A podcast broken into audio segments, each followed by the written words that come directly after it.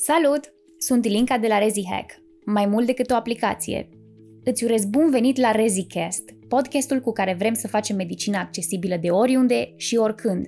Ascultă-ne în autobuz, la duș sau la plimbare în parc, pentru subiecte legate de patologia medicală și viața de doctor. Scopul nostru este să te pregătim pentru rezidențiat și ce urmează după. Episodul de azi face parte din seria Patologie în 4 minute – Astăzi vorbim despre cancerul esofagian. Cele mai întâlnite forme sunt adenocarcinomul și carcinomul cu celule squamoase. Adenocarcinomul prezintă o incidență în creștere, mai ales în țările vestice și e asociat cu boala de reflux gastroesofagian sau cu esofagul Barrett. Adenocarcinomul apare mai ales în treimea inferioară a esofagului. În schimb, carcinomul cu celule squamoase este întâlnit mai frecvent în țările mai puțin dezvoltate, se asociază cu consumul de alcool, tutun sau cu ingestia de substanțe caustice. Pacienții se prezintă la medic când apar simptomele bolii avansate, adică prezintă disfagie, a pierdut mult în greutate, prezintă dispepsie și uneori poate să apară adenopatia cervicală. Pe lângă asta, pacienții pot să prezinte hemoragii gastrointestinale care se manifestă prin hematemeză sau prin melenă.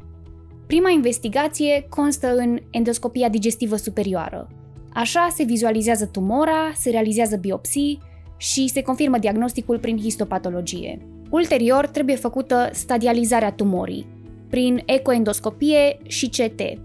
Se evaluează cât invadează tumora și dacă există adenopatii sau metastaze. Tratamentul constă în rezecție chirurgicală, în caz că tumora nu invadează. Se poate realiza endoscopic, prin rezecția leziunilor superficiale, sau prin esofagectomie subtotală sau totală, cu tragerea stomacului în sus sau cu interpoziție de colon, în funcție de caz. Există riscul apariției de fistule și stricturi postchirurgicale. Pentru cei cu boală mai avansată, se optează pentru radiochimioterapie.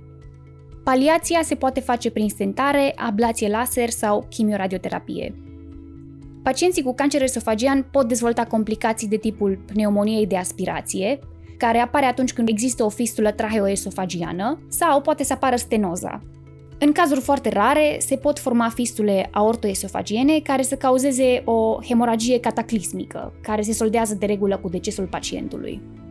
Prognosticul este adesea rezervat, pentru că pacienții se prezintă în stadiile avansate de boală și pentru că de regulă tumora depășește seroasa de la nivelul esofagului.